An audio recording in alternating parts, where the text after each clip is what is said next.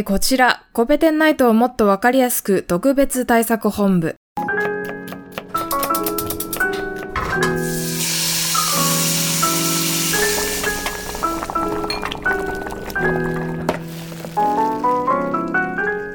この番組は、私、春名誠が大学院生の日常をざっくばらんに一人喋りするポッドキャスト番組です。コペテンナイトをもっとわかりやすく、より良い番組にしたいという願いで発足した、このコペテンナイトをもっとわかりやすく特別対策本部、本部長の春名誠です。こちらの対策本部、約2分前に発足いたしました。それでは本日は、小惑星探査機はやぶさ2の初期分析結果の論文がはやぶさ2がリュウグウから持って帰ってきた 5.4g のリターンサンプル。その分析結果が論文になりましたので、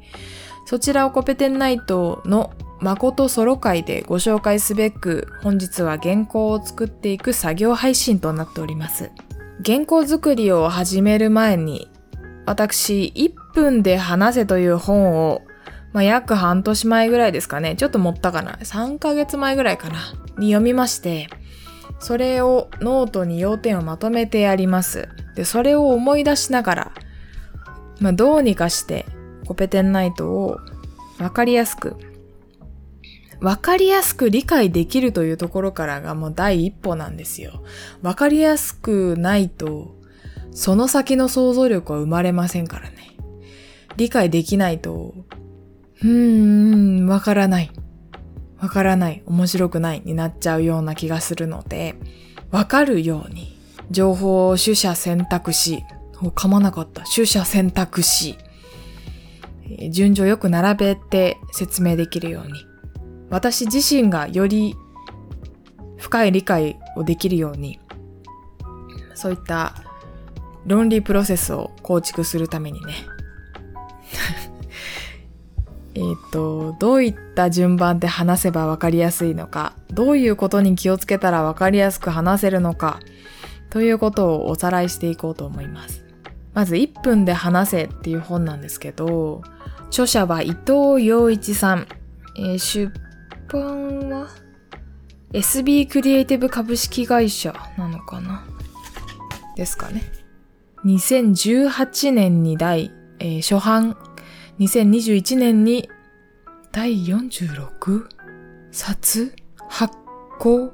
とても売れている本です。で、こちらの本を読んだ時に私が重要だなって、一番重要だなと思ったのが、主張を先に言うと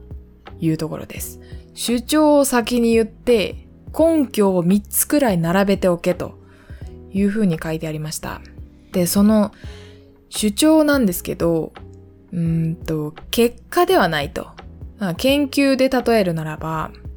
研究発表って大体、えっ、ー、と、研究の背景があって、目的があって、で、手段、メソッドっていうのを説明して、どんな風に研究するよっていうのを説明して、その後に、こういった結果が出ましたというのを紹介して、で、この結果からこういうことがわかりますと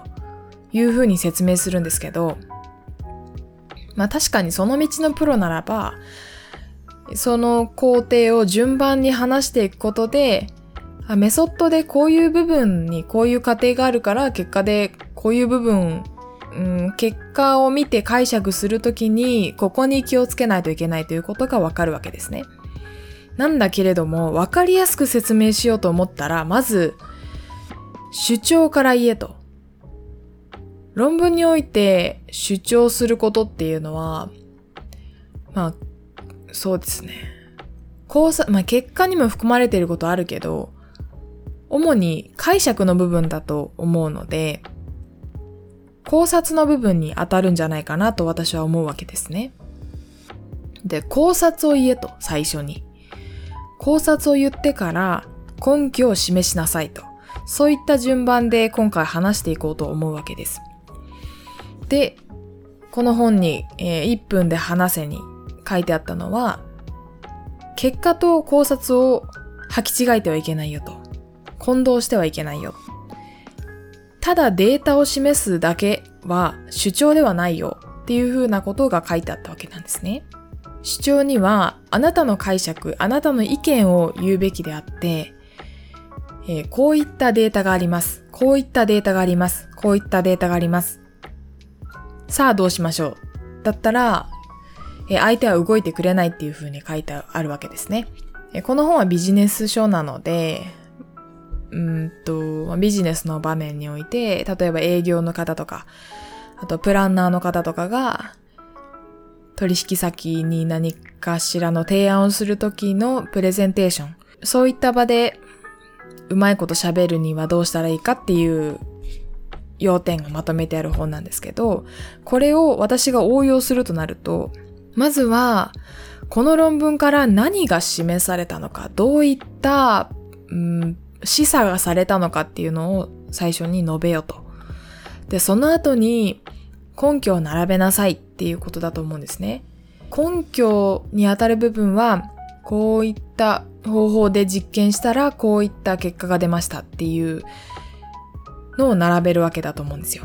はい。で、そこの、えー、示唆と根拠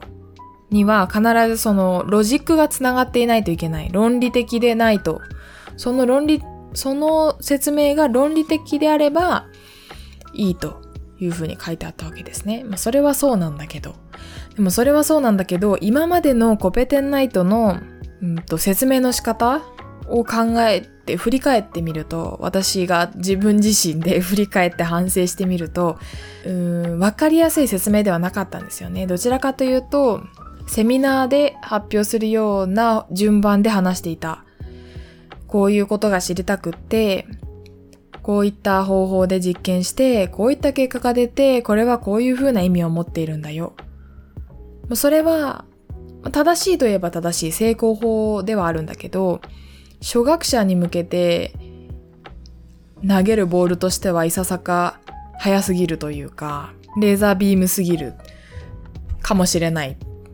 て思ったわけですよ。もう少し伝え方を工夫するならば、まずは示唆、どういった示唆をしたいのか、この論文はというところから話して根拠を並べようと。で、そ、それを一つ押さえるのと、あとは、情報の取捨選択が大事なので、いらない言葉を削りましょう。簡単な言葉を使いましょう。っていうところですよね。なんか、コペテンナイトではいろいろな専門用語が出てきますよね。私はあえて専門用語を使っている部分もあるんですよ。なぜかというと、ただの、そのコペテンナイトを、ただのその初学者向けの楽しい、面白いわーいだけじゃなくて、何かしらその専門分野の足がかりになればいいなって、情報収集の手助けになればいいなと思っていて、例えば、電波遠平観測という専門用語があります。これは、うちの番組でもかなり頻繁に出てきている用語でして、探査機を使った観測方法の一種なんですけれども、地球から例えば火星に探査機を送って火星の周回軌道を探査機が回っていることを想定します。で、その時に地球、火星、探査機の順番に並ぶ瞬間って必ずあるんですよね。太陽の周りを地球も火星も回っていて、で、探査機は地球における月のように火星の周りをぐるぐる回っているわけですから、地球、火星、探査機という順番に並ぶ、うん、つまり地球から見て探査機が火星の後ろに隠れる瞬間があるというわけなんですね。で、その瞬間に横から火星の大気、火星の空気の、火星の空気を電波でこう透かしてみるというか、かすめてみるような観測をするんですよ。そうすると、電波ってちょっと曲がったりするので、その、電波が曲がった時の周波数の変動とかを観測することで、火星の大気がどんな成分かとか、どんな温度勾配、温度の構造になっているかとかっていう情報が得られる観測のことを言います。で、電波遠平観測っていう言葉を使わなくても、地球火星探査機が一直線に並んだ時に火星の大気をかすめてみるような観測方法がありましてって言った方が確かに分かりやすいは分かりやすいんですよ。最初に電波遠平観測っていう言葉を投げられるよりは分かりやすいんだけど、でも電波遠平観測っていう名前を出さなければ、その、出さなければというよりかは、電波遠平観測っていう言葉を出してあげた方が、その言葉を今はもう、いついかなる時でもググれる時代ですので、電波遠平観測っていう言葉を検索にかけたら、いろんな他の情報がヒットするわけですよ。で、その情報って、あの、より専門分野に近い情報が出てくるわけなんですよ。専門の人たちが発信している情報に近い情報が出てくるわけだから、だから簡単な言葉だけじゃなくって、専門用語も入れながら説明するようにっていうのは思ってたんですね。だけど、まあ、専門用語を使えば使うだけいいわけでももちろんなくて、それを説明するのに、うまい具体例とか、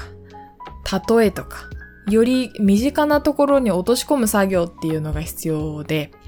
で、これをみずほにめちゃめちゃ助けられているわけなんですよね、今の私は。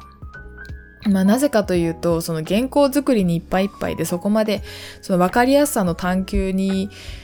あの時間を割けなかったっていう部分があるんですけど、その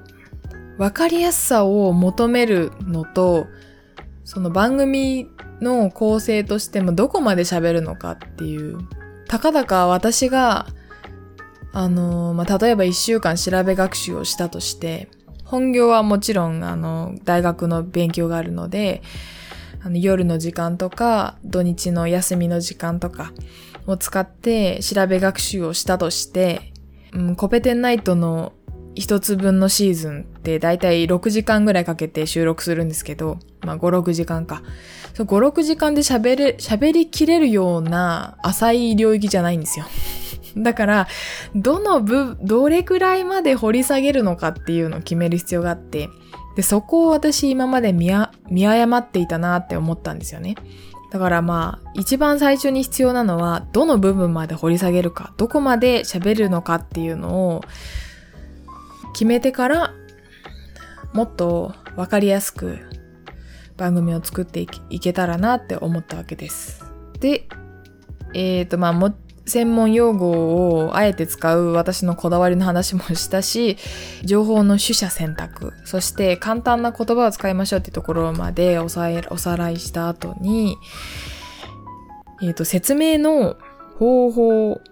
さっき最初に主張を述べてから根拠を3つ並べましょうっていうところを言ったんですけど、その主張を、根拠、根拠、根拠っていう風な説明の仕方にもう一つコツがあって、えー、主張、まあ、結論ですね。結論。主張、結論を先に言った後に理由を言いましょう。根拠を言いましょう。で、それをもっとわかりやすくするために具体例を並べましょう。具体例を並べましょう。そう。で、ここでもう一つ鍵となってくるのが、なんか素敵な 素敵なフレーズで、この本では超一言っていう風な表現をされてるんですけど、素敵なフレーズで一言で表しちゃいましょうっていうことですよね。これね、みずほ得意なんですよね。なんか連想ゲームみたいな感じでね、それって何とかってことじゃないっていうのを思いつくのはね、彼女非常に得意なんですけども、これを工夫すべき。これが工夫できるところだ。ということで、えっ、と、1、2、3、4つ？まとめて3つぐらい。今回はちょっとお話、今までの話を3つにまとめます。1、話は主張から始めて根拠を3つ並べましょう。説明には適切な具体例を用いましょう。2、いらない言葉を削りましょう。情報の取捨選択が大事です。3、簡単な言葉を使いましょう。誰にでもわかる、うん、誰にでも想像できる言葉で説明しましょう。時々、うんと、その事柄を一言で素敵に表してくれるようなフレーズを用いましょう。この3点ですね。この3点に気をつけて、これから えー、明日の朝収録するつもりの、はやぶさ2、えー小惑星探査機はやぶさ2で持って帰ってきたリターンサンプルからアミノ酸が見つかったという論文ですね。をまあこれはプレスリリースなんですけど JAXA のプレスリリースを見ながら、まあ、どう喋るのかっていうのを決めていこうと思います。まあでも、ポッドキャストを収録するっていうことにおいては、その事前準備、どういった組み立て、構成で論理立てて喋るかっていう、今、前半でお話ししたことに加えて、話し方、話し方もかなり気をつけないといけなくて、私気を抜くと言葉の後押しをしてしまうんですよ。中学、高校と吹奏楽部だった私は、音楽において音の後押しがご法度だということを知っています。例えば、長く息を使って音を長く伸ばすときに、だんだんその音が強くなっていくっていうのを後押しっていうんですけど、まあ、長く伸ばすときだけじゃなくて、まあ、短い音もなんですけど、最初からバチッと決め、決めろと。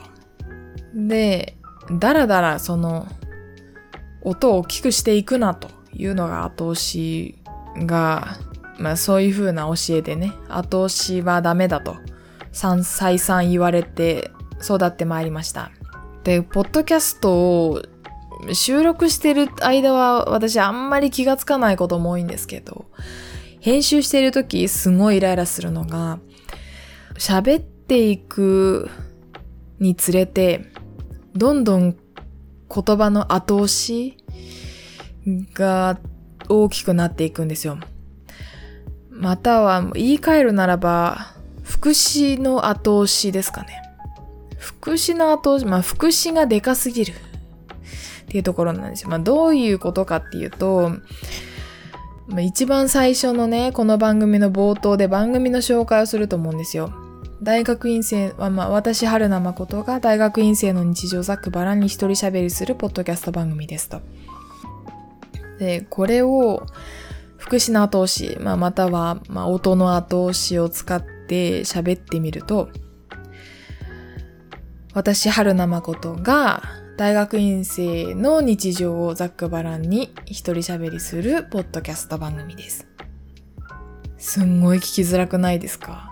これ私やっちゃうんですよね。で、編集中にね、自分にすごい腹立つんですよ。またやっとるやんけってなるわけですね。で、あとは、コペテンナイト編集中にすごい気になるのが、まあ、とか、えーと、あー、うーん、とかね。まあが多いですね。まあ、えーとがめっちゃ多いですね、私。編集で細かくカットしカットしている時もあるんですけど、カットしきれない部分もあるので、ちょっとお聞き苦しい瞬間があるかもしれないですね。で、あと、今週、来週、再来週と、朝日新聞ポッドキャストの神田さんがコベテンナイトにゲストでいらっしゃった回を公開していく予定なんですが、ま今週の分はもう公開されていますが、あぜひお聞きくださいね。で、神田さんとの収録を、まあ、編集、まあ、その音源を編集していて、実際の収録を思い出していて、神田さんと話していて、すごくこう、リズムが良くてテンポがいいというか、ですごく楽しいお話になるのは、相手の投げ返しをうまく打ち返すんですよね。神田さんって。キャッチしてしまわないんですよ。キャッチボールじゃなくてね、テニスみたいな感じ。神田さんとのおしゃべりって。会話ってキャッチボールに捉えられる、例え、例えられるじゃないですか。私がボールを投げて相手がキャッチして。で、相手がボールを投げて私がまたキャッチすると。そうではなくて、なんかね、打ち返すんですよ。神田さんって。一秒も、その私の喋ったことに関して、なんだろう。無駄な繰り返しとか、間とかがないんですよ。その答えを待っていましたと言わんばかりの切り返しを見せてくるんですよ。神田さんの喋りって。それがすごく良くて、で、コペテンナイトに足りない部分だなと思いながら喋っていたわけなんですよね。で、みずほがいない場で言うのもあれなんですけど、みずほもけ、みずほは結構、その神田さんとは違くて、キャッチしちゃうタイプなんですよ。キャッチしたり、繰り返したりしちゃうタイプで、私も結構そうなんですよね。そうなると会話がどんどん重くなっていくんですよ。どう説明すればいいかというと、例えば私が、なんとかなんだよねっていうことを言ったとして、で、みずほが、あ、それってこういうことだねって言ったときに、みずほが、まあこういうことだねっていうふうにそのことを解釈して返してきたときに、私だったら、あ、そうそう、そういうことなんだよっていうふうに受け取ってしまうんですよ。まあそういったタイミングももちろん必要なんだろうけど、神田さんはね、そういうことなんだよじゃなくてね、そこからまた切り返してくるんですよ。で前に前にずっと進めていくんですよね、会話を。それが良くてね、編集もね、楽しかったですね。うん、そういうことを意識して話そう、話そうって思ったら、やっぱりね、原稿作りの段階で論理はきちっと固めて頭に入れておく必要があるんですよね。話し方がまだまだだから、話し方を面白く、うん、どういったことに気をつけて喋れば面白いかなっていうのを考える余裕を自分に作ろうとすると、やっぱり原稿作り、その論理プロセス、論理プロセスを自分の中にしっかりインストールしておくっていう過程が重要なんだろうなって思います。はい。この収録をしていて、全然、はやぶさ2の 原稿を作ってないんですけども、まあ、プレスリリース一読はしたし、用紙から、概要からね、うまいことピックアップして重要なところを押さえていこうと思いますね。うーん、今日は話し方、話し方とか説明、わかりやすい説明のポイントを3点にまとめてみましたが、本当はそれだけじゃなくてですね、一番重要なのは、聞き手がどんな人かなどんなこ、どんな前情報を知っている人かなっていうことがまあ一番大事なわけなんですよね。このご飯のお供は、まさに私が頭に浮かんだことを、ほいほいほいほい喋っていくっていうスタイルも雑談、まあ独り言なんですけど、独り言形式でやっているので、何の原稿もなく喋り出して、まあ、紆余曲折あり今に至っているわけなんですが、今回の前半でまとめたポイント3点プラスアルファ大前提として相手にどんな事前情報があるか例えばこのはやぶさ2の話だったらニュースを見ている人がいるんじゃないかって思うわけですよね。はやぶさ2の初期分析結果でアミノ酸が発見されたと。その部分だけ断片的に知っている人がいるかもしれない。そしたらアミノ酸がやっぱり気になるだろうという風なところがね、私が伝えたい部分と相手が知りたい部分っていうのをうまいこと調整していく必要があるわけなんですよね。まあ、相手が知りたい部分から入って、私が伝えたい部分に誘導するというのが一番賢いやり方かなと今思いついたわけなんですが、まあそういったことに気をつけて、これから原稿作りしていこうと思います。と思ったんですが、もう夜も遅いので寝ることにします。はい、じゃあ明日原稿作って収録します。その回はですね、えっ、ー、と、土曜日かな？土曜日に公開される予定です。2週連続、3週連続 ?3 週もしくは2週か。2週かな ?2 週の予定ですが、2週連続で、この、はやぶさ2の分析、はやぶさ2が持ち帰ったサンプルの分析でアミノ酸が発見されたというプレスリリースから、えー、少しお話をしたいと思います。記念すべきコペテンナイト第1シーズンはやぶさ2の話をね、振り返りながらやっていこうと思いますので、興味が湧い、興味を持たれた方は、ぜひお聞きください。ということで、お相手は、春名誠でした。